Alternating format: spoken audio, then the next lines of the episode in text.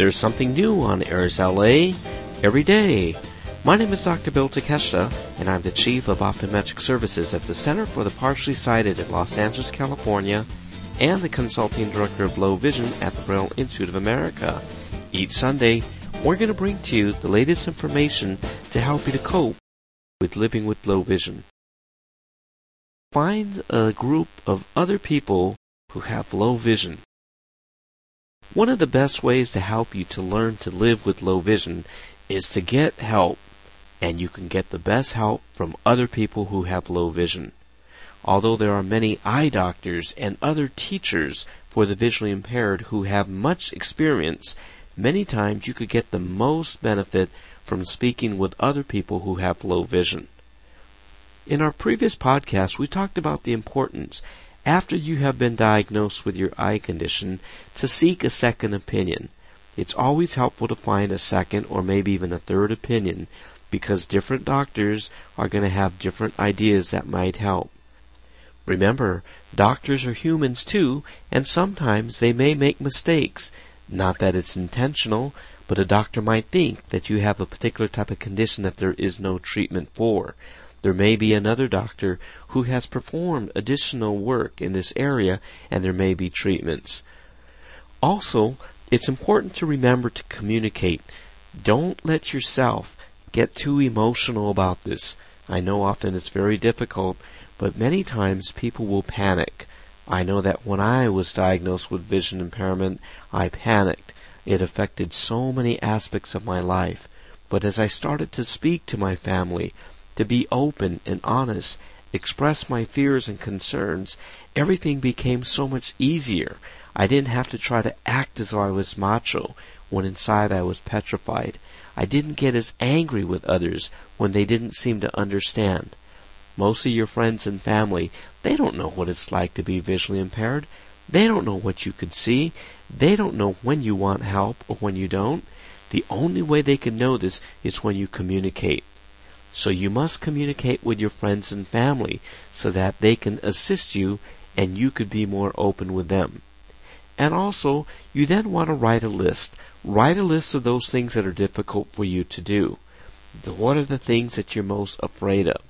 When you have this list, this is the list that you want to take to a group, such as a support group with other people with low vision.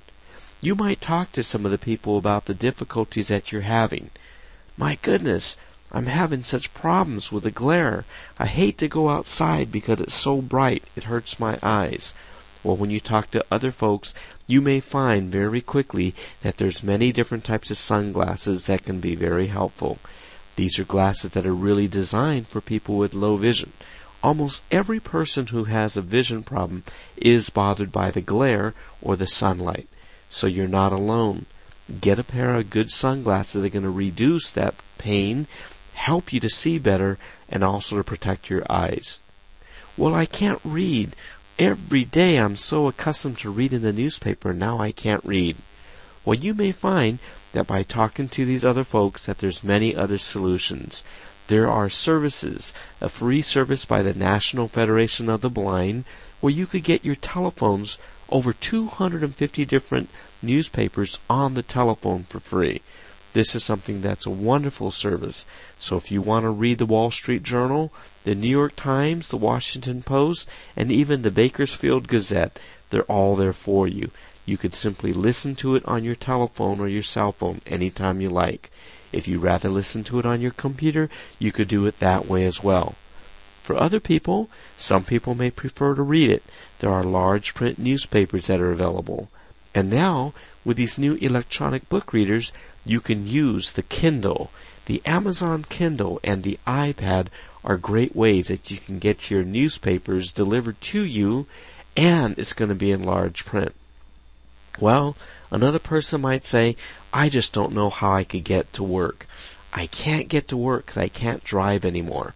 One other person in the group might tell you about he using a specialized pair of telescopic glasses that has allowed him to get his driver's license.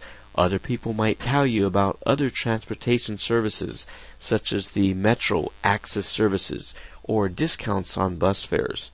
Others might even just tell you, how do you go ahead and start a carpool so that you could ride with others and you guys could all share the expense itself. So overall, there's so many different types of things that you can learn from other people at these support groups. How do you find a support group? Some of the best ways are again to ask your eye doctor.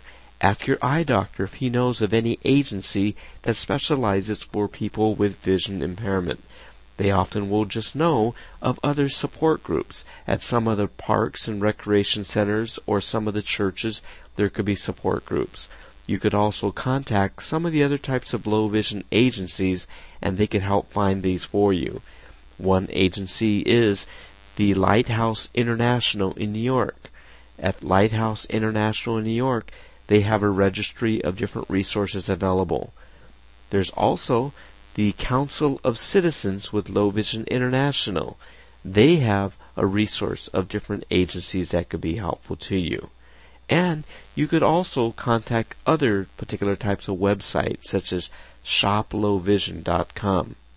So to get more information about these, you could go to www.lighthouse.org, www.ccl